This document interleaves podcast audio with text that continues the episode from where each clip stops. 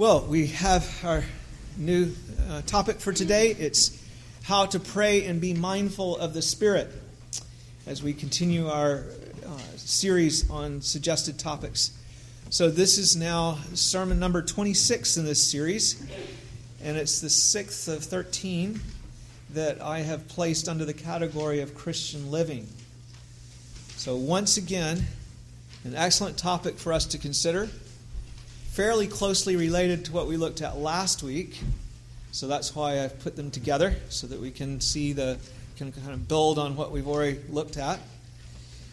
Just mentioned that in Jude it speaks about those who cause divisions in the church, and then in Jude chapter one, there's only one chapter, uh, verse 20 and 21, it says.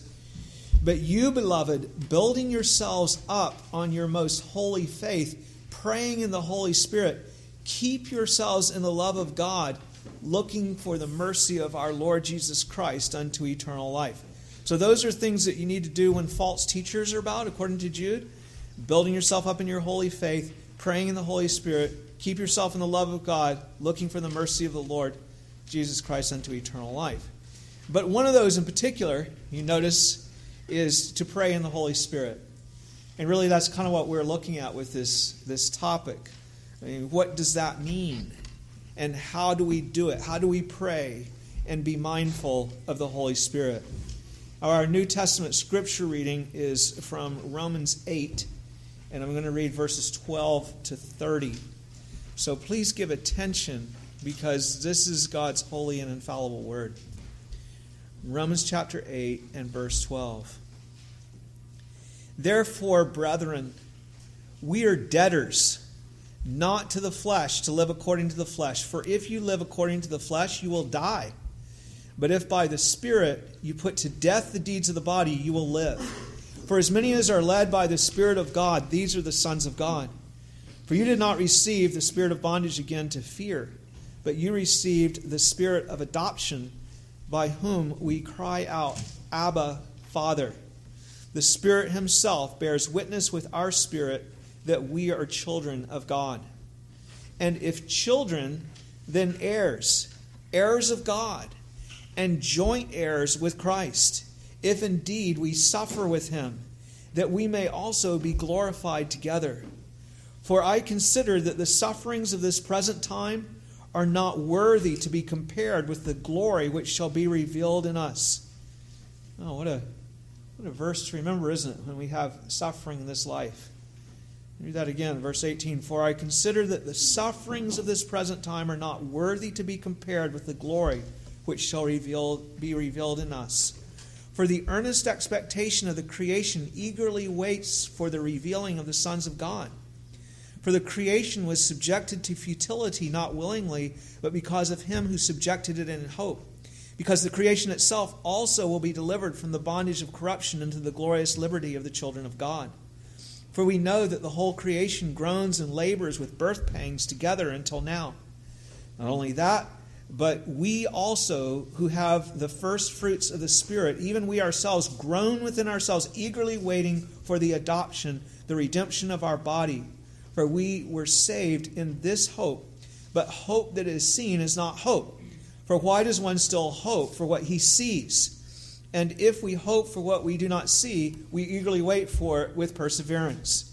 Let me just pause there for a few minutes. So, it's almost the opposite of what we saw this morning, isn't it? With this thing about hope. It said that with, um, with our justification, we're not hoping that someone will come and justify us, hoping that we'll be forgiven for it. He's already done that. So that one, like, we don't hope for justification. We rest in justification. We're very thankful for it. But what do we hope for?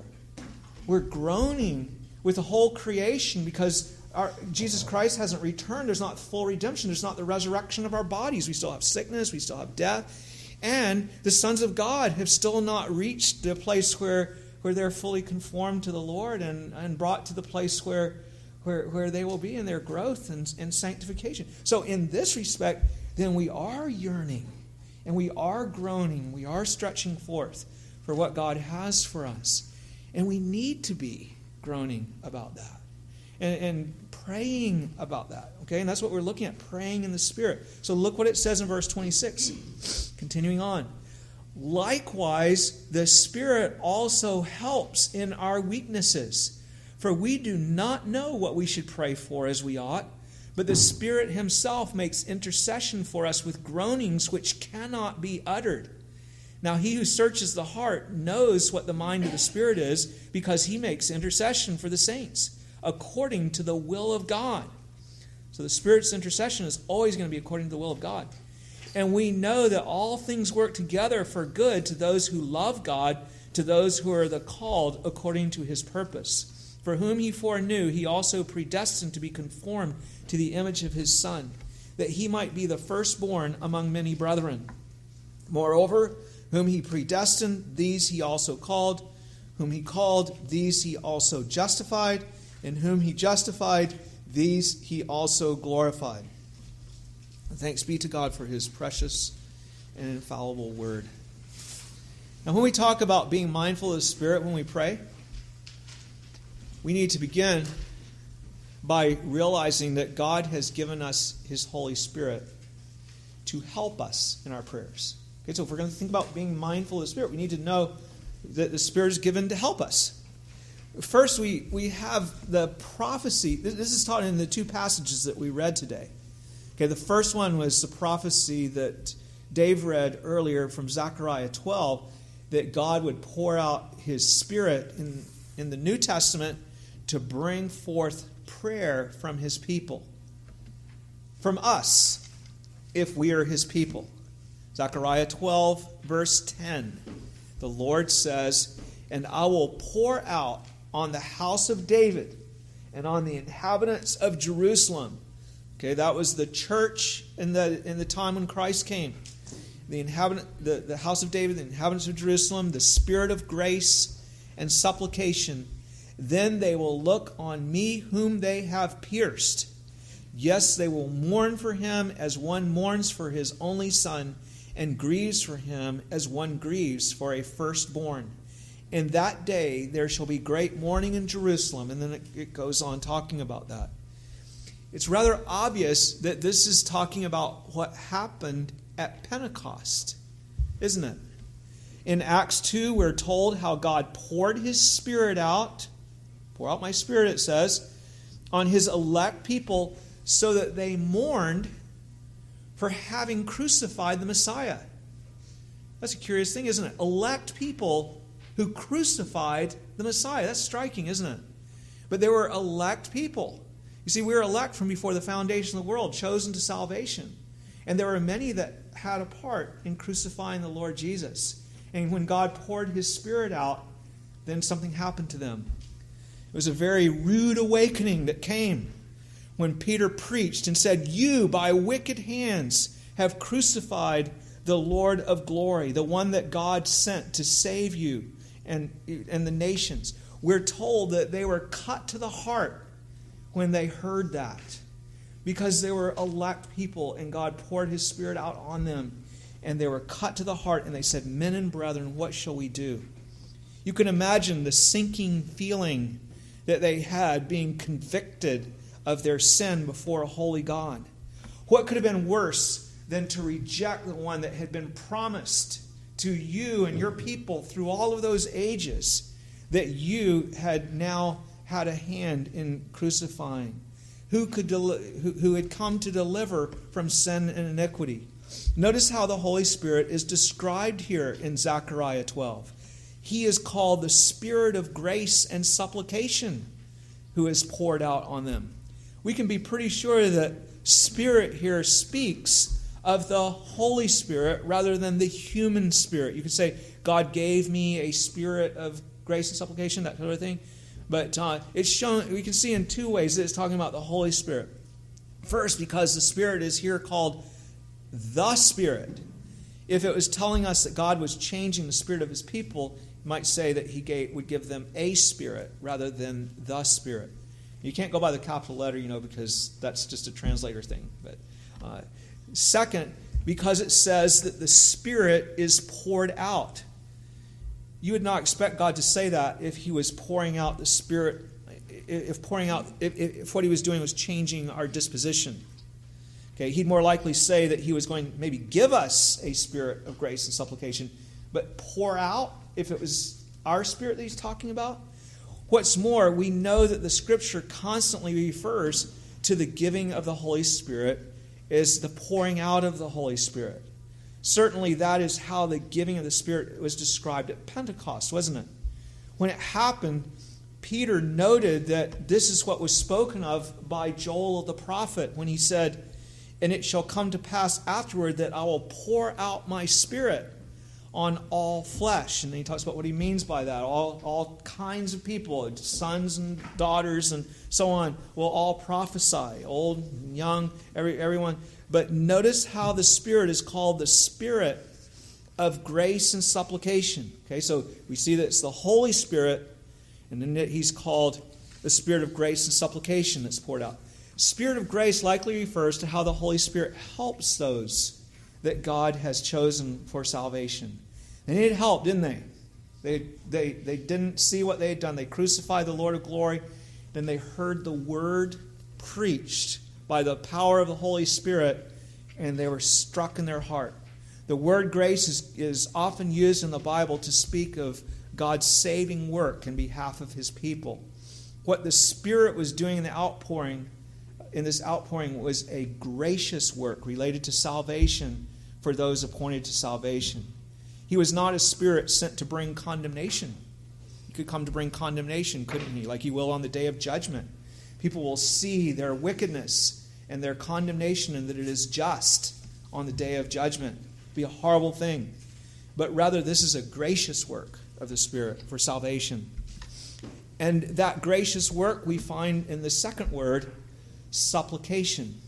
Spirit of grace and supplication. Supplication speaks of a pleading with God uh, by one in need. Okay, when you when you are suppliant, you go and you, you ask for help. The Spirit, in His marvelous way, stirred up those appointed to salvation to pray. They hadn't prayed this way before. To call on the name of the Lord that they might be saved. To say, Lord, have mercy on us, for we have sinned. So, Zechariah 12 is a prophecy about God giving His Spirit to His people to stir up true prayer in them even prayer for salvation, which is what happened at Pentecost, isn't it? There were many people that were saved.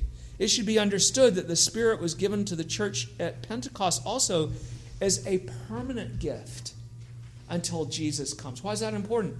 Because once the Spirit was given to the church, it was the, the Spirit was the he was the uh, for the church from then on. He was he wasn't a gift that was taken and then withdrawn. Now, we do sometimes pray that God would pour out His Spirit upon us when we feel that, when we see that God has withdrawn His hand and is not blessing us, we look for Him to work by His Spirit. But the Spirit is ours from, from in the full way that He was poured out from Pentecost on. Every believer has the Spirit of grace and supplication. If you're a believer, then you have the Spirit's help for your prayer, like for supplication. Let's, now let's look at the other passage from Romans 8. With Romans 8, we have the declaration that the Spirit helps those who are redeemed in their praying. Romans 8:26 says, "Likewise the Spirit also helps our weaknesses, for we do not know what we should pray for as we ought, but the Spirit himself makes intercession for us with, with groanings which cannot be uttered." Now you see that the help provided here is said to be help for weakness in our prayer. Our problem is that it says we don't know what to pray for as we ought. So I don't know how to pray for this. Our, God gives us the Spirit for many reasons.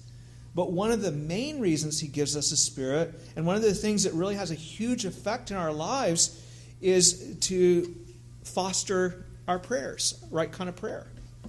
Because you see, if you when you pray, like that's even how salvation comes, isn't it? Notice that it says that the Spirit intercedes for us.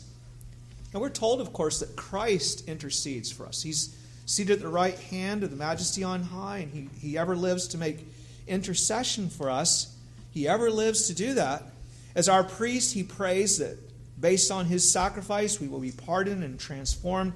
It's a huge encouragement to know that Christ is seated there interceding for us. So, what is this intercession then of the Holy Spirit? Does, this, does, does he do the same thing that Jesus does when he intercedes? Is he interceding with us in, or, or for us in the same way? No. We need to consider how the Spirit works differently than how our Lord Jesus praying for us as our high priest works. The Spirit, in a unique way, works in us. The Spirit works in us to enable us to do things that we could not otherwise do. Like obedience to God, we obey how? In the Spirit. What about uh, speaking? We speak in the Spirit when God is helping us to do that. He, d- he does not do the obeying or speaking for us, right?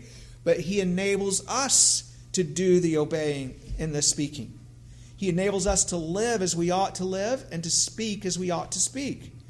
Now, this would tell us that his intercession, if we carry that whole manner of the Spirit's working over to look at intercession, that his intercession enables us to pray as we ought.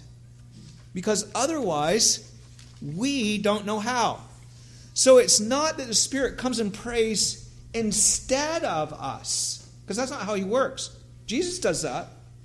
But he comes and, pr- and enables prayer. His intercession is a working in us. I used to tell you the, illustration I had when my children were little that they bring me a jar to open, and I would say, uh, you know, I'd open the jar for them, and I would say, if I was as strong as the Holy Spirit, I could make you able to open the jar. But I can't do that, so I'll open it for you. and uh, that's, that's a, a different kind of strength, isn't it? If I can make someone else do it, then that's, that's quite a, a wonderful thing. So, uh, so his, his intercession then enables us to pray as we ought because otherwise we don't know how. So it has a twofold effect on our prayers. The Spirit's intercession has a twofold effect on our prayers. First, he helps us to pray for the right things, since we don't know how to pray for what we ought.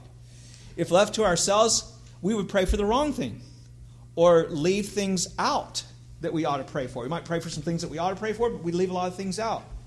For example, if we're sick, we might pray for healing. Okay, fine, good. But we not, might not pray, if we didn't have the Holy Spirit, that we would honor God in our sickness and that we would learn the lessons that He has for us to learn and that we would be patient until He heals. Stuff like that. Because, oh, no, I just want to be healed. Well, see, your desires are off we should want more to be holy than to be healed. And so we would, we would cry out to God for this in a way that when the Spirit is working, that we wouldn't if we didn't have the Holy Spirit. Anybody will pray to, they'll get well. You know, you know, an unbeliever calling God, you know, take this away from me. Without God's Spirit, nobody would ever pray for salvation. They just wouldn't care. I'm talking about salvation from sin, you know, and, and reconciliation to God. We never pray for that. Okay, second, he helps us to be burdened in our prayer. You notice it speaks here about groaning, groanings that cannot be uttered or be put into words. This is a very important aspect to true prayer. It relates to what we saw last week about drawing near to God with our lips when our heart is far away. How we don't want to be in that situation. We don't want to be like that. Anyone might mouth off prayers that are for things that ought to be prayed for. I mean, you know, you can get a good um, prayer book out, or you can pray through the Psalms, or pray prayers in the Bible, or, or things like that. And but it's another matter to pray those things from a burdened heart. In other words, prayer is supposed to be, as our catechism says, a lifting up of our desires unto God for the things that are agreeable to His will. And so you have this as your desires. It's not just, oh, I'm supposed to pray this. I think I mentioned this last week. You know, guys have the, the prayer wheels that, like, they, they guys, monks have actually done it. Put put a, a, wheel in the water with prayers attached to it, and it spins around. It's supposed to each time it comes around, and then pray again. You know, the guy comes out and the stream dried up. And he goes, "Oh no, I thought I'd been praying, and I hadn't prayed for two weeks. You know, this water's been dried up." that's not that's not real prayer, is it? It's not just saying the words.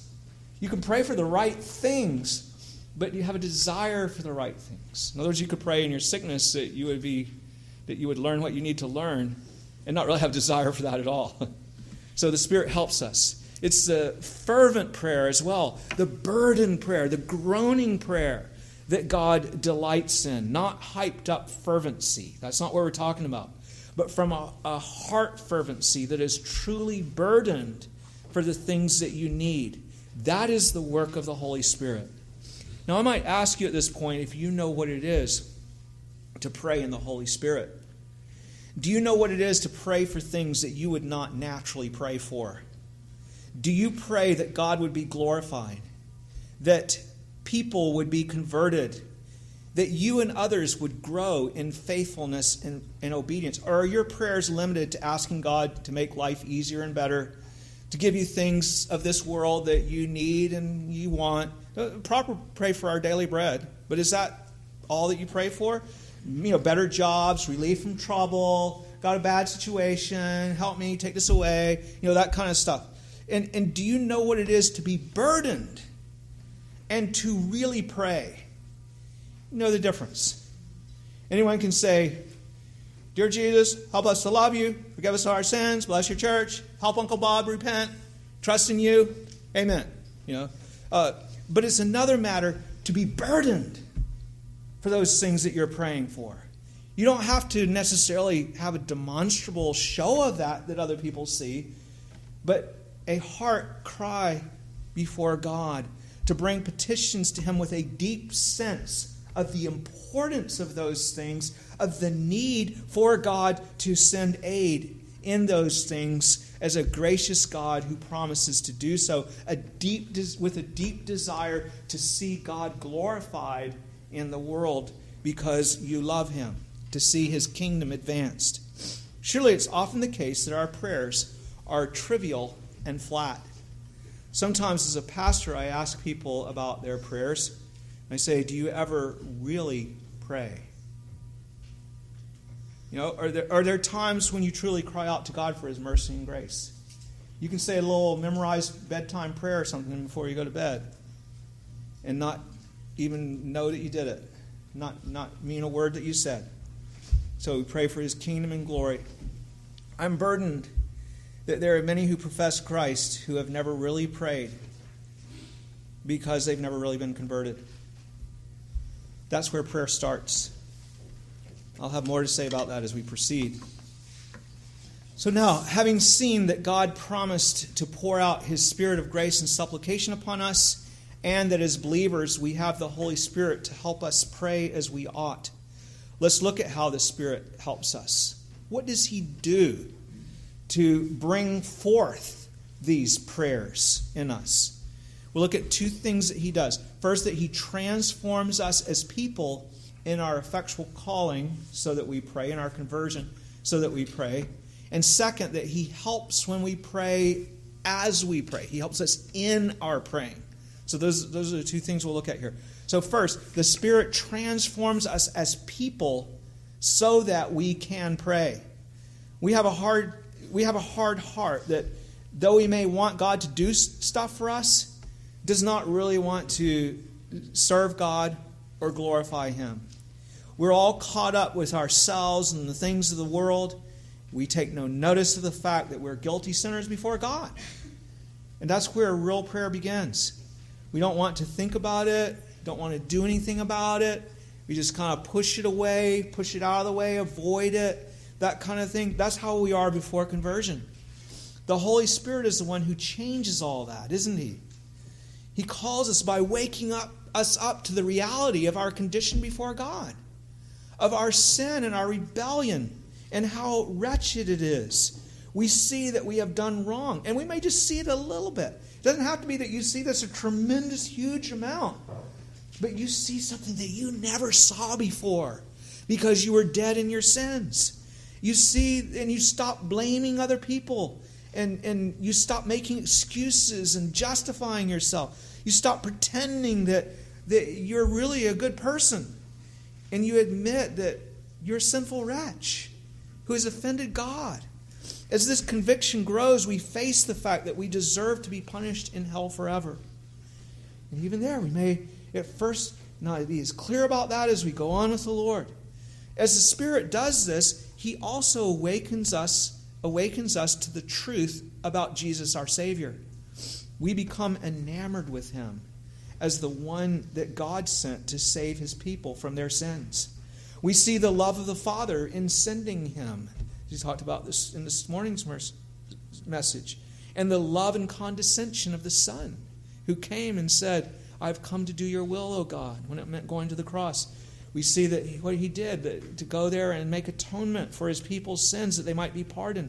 And we see how he welcomes those into his kingdom who come trusting in his saving work, how he promises to help them. We become enamored with Christ. The Spirit is the one that brings about that change. How is it that you had no interest in those things and now you do? It's because God's Spirit has been at work. And finally, the Spirit so works in us that we want to be saved so much that we actually do turn to Him, to our Lord Jesus, to receive, and we receive salvation. Immediately, we are transformed. And we receive the Holy Spirit who works in us to help us love God.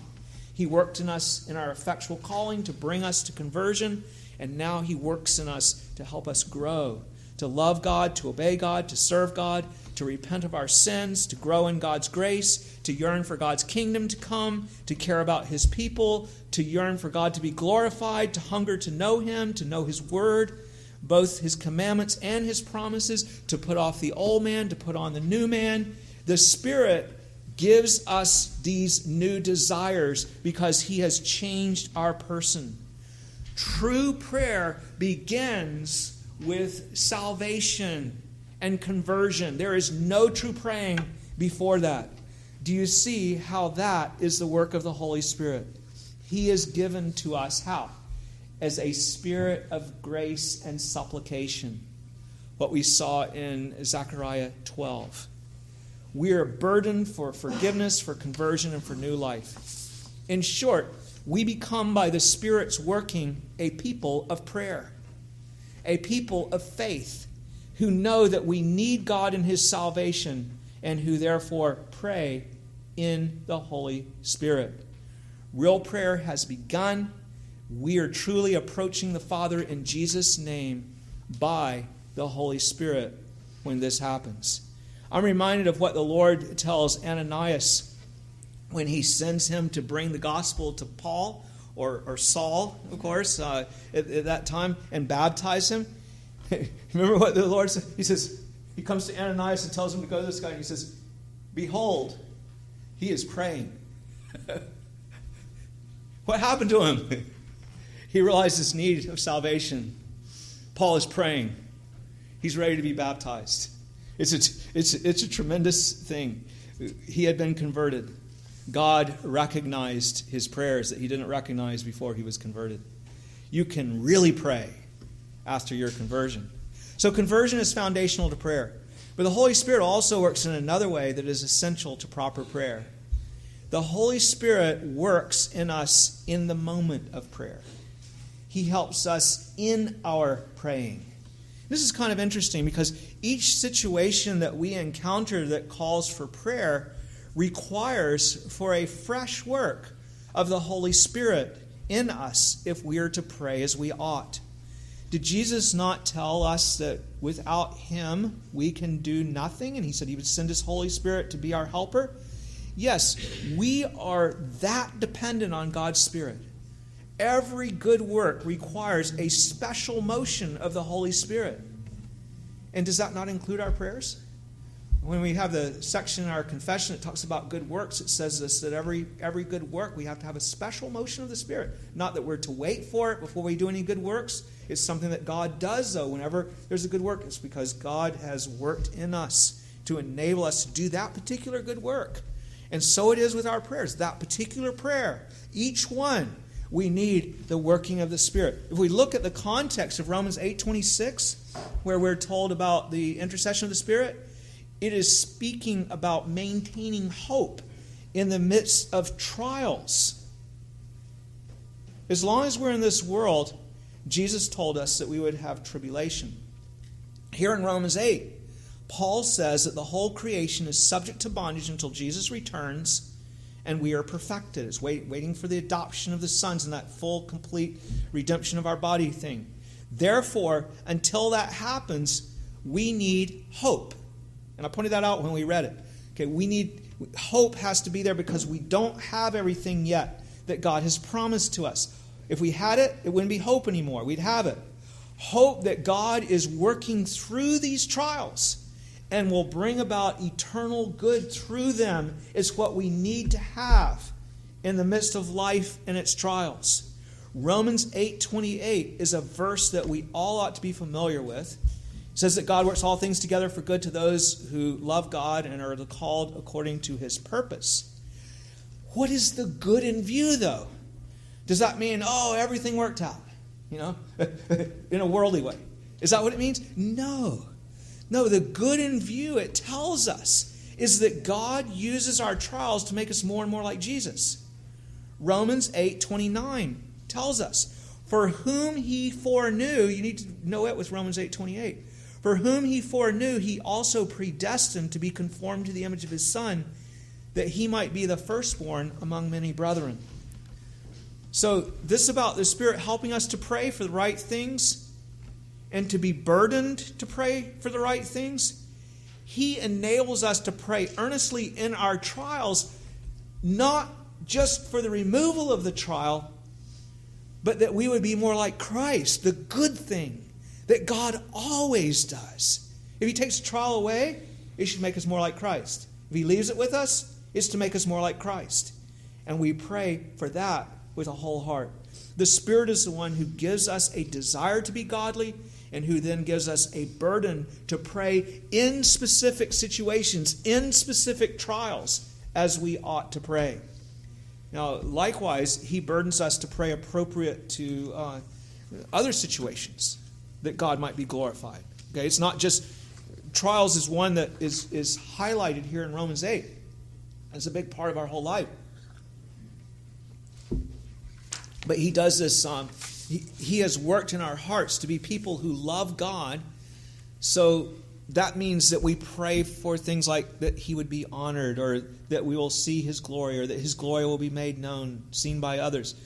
That uh, people will fear him, that they'll see him as a holy judge and a gracious Savior, that his enemies would be subdued and that his kingdom would grow. The Spirit enables us to have godly desires that are appropriate to whatever situation we're in. See, we need the Spirit for each situation, you might say. He, he does not give us direct words to pray, but He gives us godly passions and desires to fuel our prayers. So, being mindful of the Spirit doesn't mean that you go looking for the Spirit each time in each situation, but it means that as we trust in God, we recognize that the Holy Spirit works in this fashion in our lives. The Spirit also burdens us to pray for holiness. He's the one that wrote God's law in our hearts in the first place, gave us a desire for God's law. He's the one who convicts us of our sin. He's the one who brings us to repentance. It's the Spirit who works, so that we pray for forgiveness and deliverance after we have sinned, or for strength when we're tempted to sin, that we won't sin. Sometimes we know that we resist the Spirit. We maybe are tempted, and we push the Spirit away because we're kind of enamored with the temptation. And we, and the, but the Spirit eventually, if we're God's children, will overpower us. So that even if we have given way to that sin and been taken into bondage for a time, He will deliver us in time. He is faithful, and His work always prevails. We will become burdened about our sin that we were not burdened by, and then we will repent. So we need him, you see, to work in the, the milieu of life, in everyday situations and circumstances. Do you know the Spirit's working in these ways? Do you know of his intercession in your prayers? Do you pray in the Holy Spirit? If you're a stranger to his work and you're praying, then I pray that he will burden you right now to pray about that. To pray that he will work in you to give you godly passions after the things of God that you do not have now. That's a good place to begin your prayers. To di- desires together with hope that God will do this work in you. Pray in hope as well. Perhaps you are a stranger to his saving power. then it's time to cry out to the Lord, to humble yourself and cry out to Him. Perhaps you need to cast yourself on Jesus for forgiveness and new life. See that you don't resist His call. Call upon Him, and you will be saved. Now, if you know His saving work, but have become cold and barren in your walk, then look to Him to stir you up and renew a right spirit within you. Pray that God would pour out His spirit of grace and supplication on you, that you might have groanings and yearnings and hope for the things of God. Now, I'd like to show you that such spirit provoked prayers, I use provoke in the, the old way, spirit stirred up prayers, uh, that, that uh, this is a constant theme of Scripture, that we see people praying in the Holy Spirit all through the Word of God. Here are some examples Abraham, Isaac, and Jacob. God promised them that they would have a son. And I say them, he promised Abraham, and then, of course, the son was coming future to all of them. It was a descendant, a son that would be born to them. So he promised them that they would have a son who would bring blessing to their offspring and, uh, that, and to all the families of the earth. Yet Abraham and Isaac were, their wives were barren. They were unable to have children. So what did they do? They cried out to God and he heard them. Why did they care? Because God, Spirit, had worked in them to believe. And they were burdened that this would come about. They were burdened that it had not come about. They had groanings and yearnings. So we're told in Genesis 15, 1 through 3, that it says that after these things, the word of the Lord came to Abram in a vision, saying, Do not be afraid, Abram. I am your shield and your exceeding great reward. But Abram said, Lord God, what will you give me, seeing I go childless, and the heir of my house is Eliezer of Damascus? Then Abraham said, Look, you have given me no offspring. He's praying because of that promise to have a son. And in Genesis 25 21, we read of Isaac. Now Isaac pleaded with the Lord for his wife because she was barren. And the Lord granted his plea, and Rebekah, his wife, conceived. This wasn't this wasn't uh, men that were just wish that they could have a baby. These were men that had a promise from God that they would have a baby that would be the one that a, a descendant, a son that would be the savior of their people that were going to come from them and of the nations of the earth. This was a, a, a prayer of a deep burden crying out to God. Not that we don't pray about barrenness. Uh, I'm not su- suggesting at all that we, we shouldn't do that. Of course we should. But I'm saying this was about this is about the Savior coming or not coming.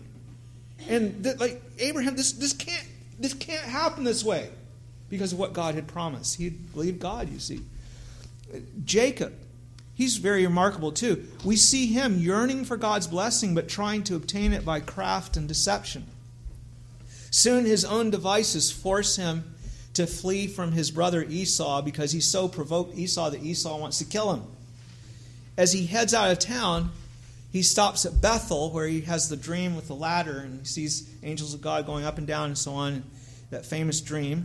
And then God promises that he will preserve him and bring forth a son and blessing through him, the son, and the blessing that he had promised to his father and his father's father is promised. Jacob continues to strive, okay, in the way that he was before, until the day comes that he's meeting Esau and he realizes that he can't spare his own life or the life of his family, that if Esau is going to crush him, there's nothing he can do about it. And so what does he do? He does what he should have done all along. He wrestles with God in prayer. His words are, because you see, if he died, then that promise of his son coming through him, or if his family was all wiped out, I should say, then the promise of his son coming to him would be, would be gone. So his words are recorded in Genesis 32 26. And he, the Lord, said, this is that was the Lord speaking there. And, and he said, Let me go, for the day breaks, because Jacob wouldn't let him go. But he, Jacob, said, I will not let you go unless you bless me. That's a prayer of one burdened by the Holy Spirit in prayer. Next, consider Daniel. Daniel had been taken as a prisoner to Babylon separated from his family, made a eunuch to be trained in the service of a pagan king. It came about that the king had a dream, and he wanted his wise men, of which Daniel was one, a young one in training, he wanted the wise men of Babylon to interpret that dream for him. But he told them that they must tell him what he had dreamed. We don't know whether he couldn't remember or if he was just doing it to test them, but in any case, he said, You've got to tell me what I dreamed. And uh, they said, Well, you know, nobody ever, asked, no king ever asked his wise men for that. And he was like, Hey, this is Babylon. we don't do what everybody else does. The king of Babylon is telling you, You've got to tell me what this dream is, or you guys are just faking it. You know, you're not, you don't, you, how can I believe your interpretation if you don't, if you can't tell me what I dreamed? So we're told that Daniel, what Daniel did when he learned about that, what did Daniel do? He prayed. Why? The Holy Spirit had worked in him so that he saw that God was his God. He was a converted man. And in this situation, the Spirit worked so that Daniel was led to pray. Daniel 2:17. Then Daniel went to his house and made the decision known to Hananiah, Mishael, and Azariah, his companions, that they might seek the mercies of the God of heaven concerning this secret, so that Daniel and his companions might not perish with the rest of the wise men of Babylon. It was the Holy Spirit that made Daniel godly and that burdened him to pray this prayer.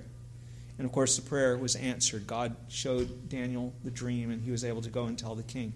Years later, Daniel was reading Jeremiah the prophet, completely different situation. He's reading the Bible.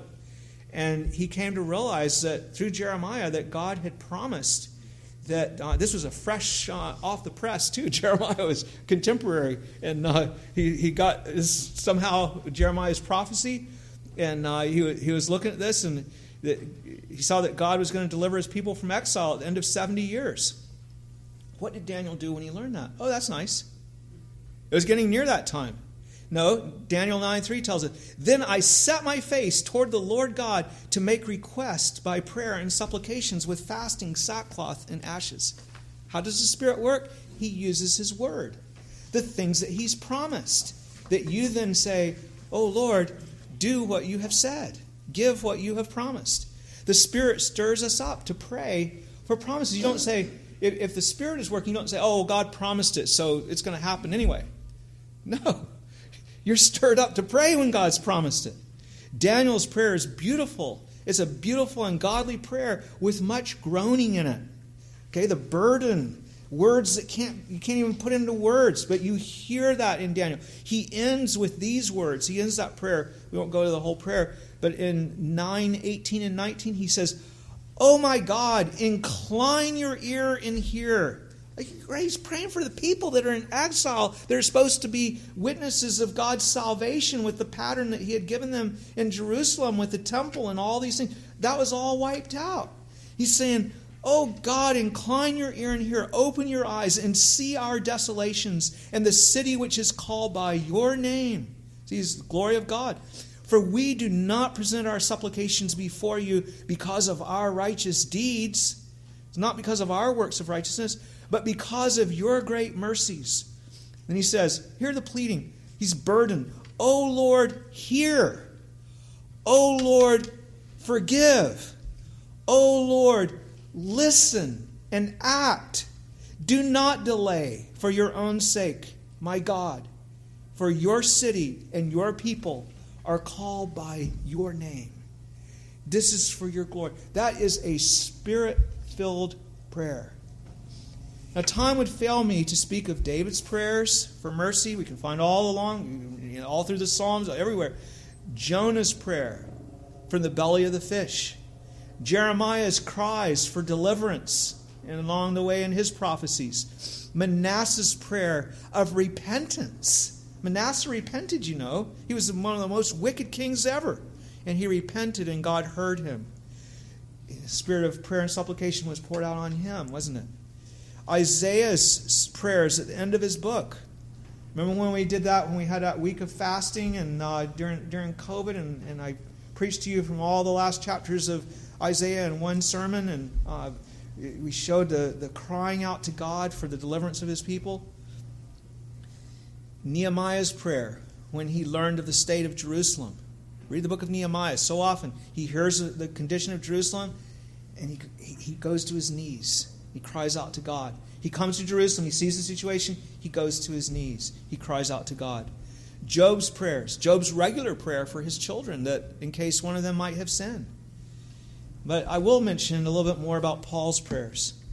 Time and time again, Paul speaks about his prayers for the churches. He says he has a burden for the churches. He has a spirit wrought burden for those who have come to believe.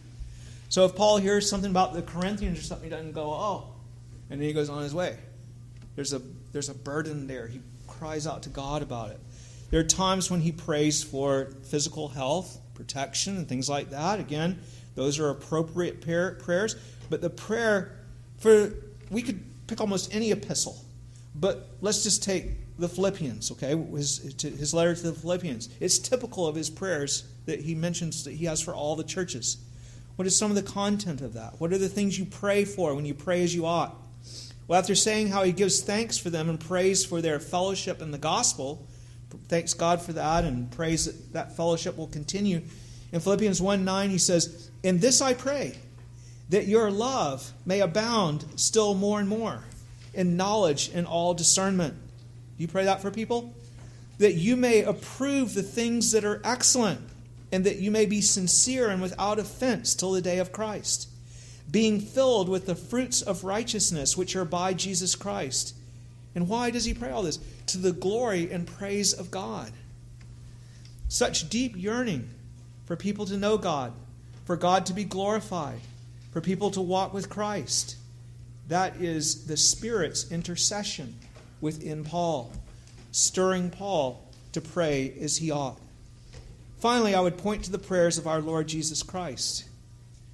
I want you to remember, we, we talked about this a long time ago in this series. We talked about the Holy Spirit and how Christ was filled with the Holy Spirit.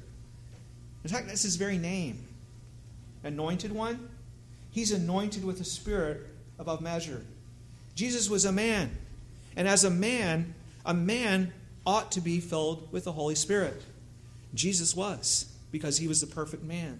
He was not a man who said, Oh, well, because I'm the Son of God, I don't need the Holy Spirit. No, he was here fully as a man. And in order to be a whole man and a right kind of man, he needed to have the fullness of the Spirit, and he did. So, what do we see about Jesus? As soon as he went into his ministry and he was baptized and he, he was led by the Spirit into the wilderness to be tempted, what did he do there? He fasted. He was entering his ministry. There are all kinds of temptations about how he was going to conduct his ministry and pressures and things about, you know, it would be much easier if you did it like this, Satan says. That's kind of what the temptations were like. And Jesus was crying out to his Father, fasting in prayer. How often are we told about Jesus going off by himself to pray? Very busy, a lot of things going on. We're told that he got up early in the morning and went away into a quiet place we're told about the times when his disciples, you know, come looking for him. Lord, everybody's looking for you. You got to come. And, you know, he's there praying. That, that's that's a man filled with the Spirit. We see him in John 17, praying for God to be glorified through his ministry in the in blessing of his church. That his people would bring praise and honor to him, and that they would know him and see his glory that he had with the Father before the foundation of the earth. That he would glorify him by the work that he's doing. We see him in the Garden of Gethsemane, praying in the night in temptation while his disciples slept, crying out for mercy as he faces the cross, preparing himself for the awful task that had been appointed to him, submitting himself to the will of God, if this must be the way for salvation. Not my will, but yours be done. He's praying in the Holy Spirit. We see him actually on the cross Psalm 22, crying out with vehement cries and prayers for deliverance, as it says in Hebrews, as the shepherd of his people, giving his life and bearing the curse for their deliverance. You know that you are praying in the Spirit when you are burdened to pray for things that are in accordance with God's revealed will. If your prayers are only for worldly relief and prosperity, you're not praying in the Holy Spirit. If, on the other hand, you're yearning for and, and your des- desires leading to sincere prayer for God's glory, praying for that, God's kingdom and church, godliness, your life, life of other people, whatever God appoints for you and others in the way of the good things of this life, forgiveness, deliverance from sin and temptation, praying for those things, then you're praying in the Holy Spirit. Thanks be to God. If you're praying for those things, I say again, with a desire for those things. Now, you could say the Lord's Prayer because that's basically what I just outlined. You, anybody can do the Lord's Prayer. You can say that. But do you say that? Do you bring that before God with a burden and yearning desire? Do you bring it by the power of the Spirit? Thanks be to God if you do. May He enable all of us to pray in the Holy Spirit. Back to Jude again, praying in the Holy Spirit. That is our desire. Let's then pray to the Lord our God right now. Please stand.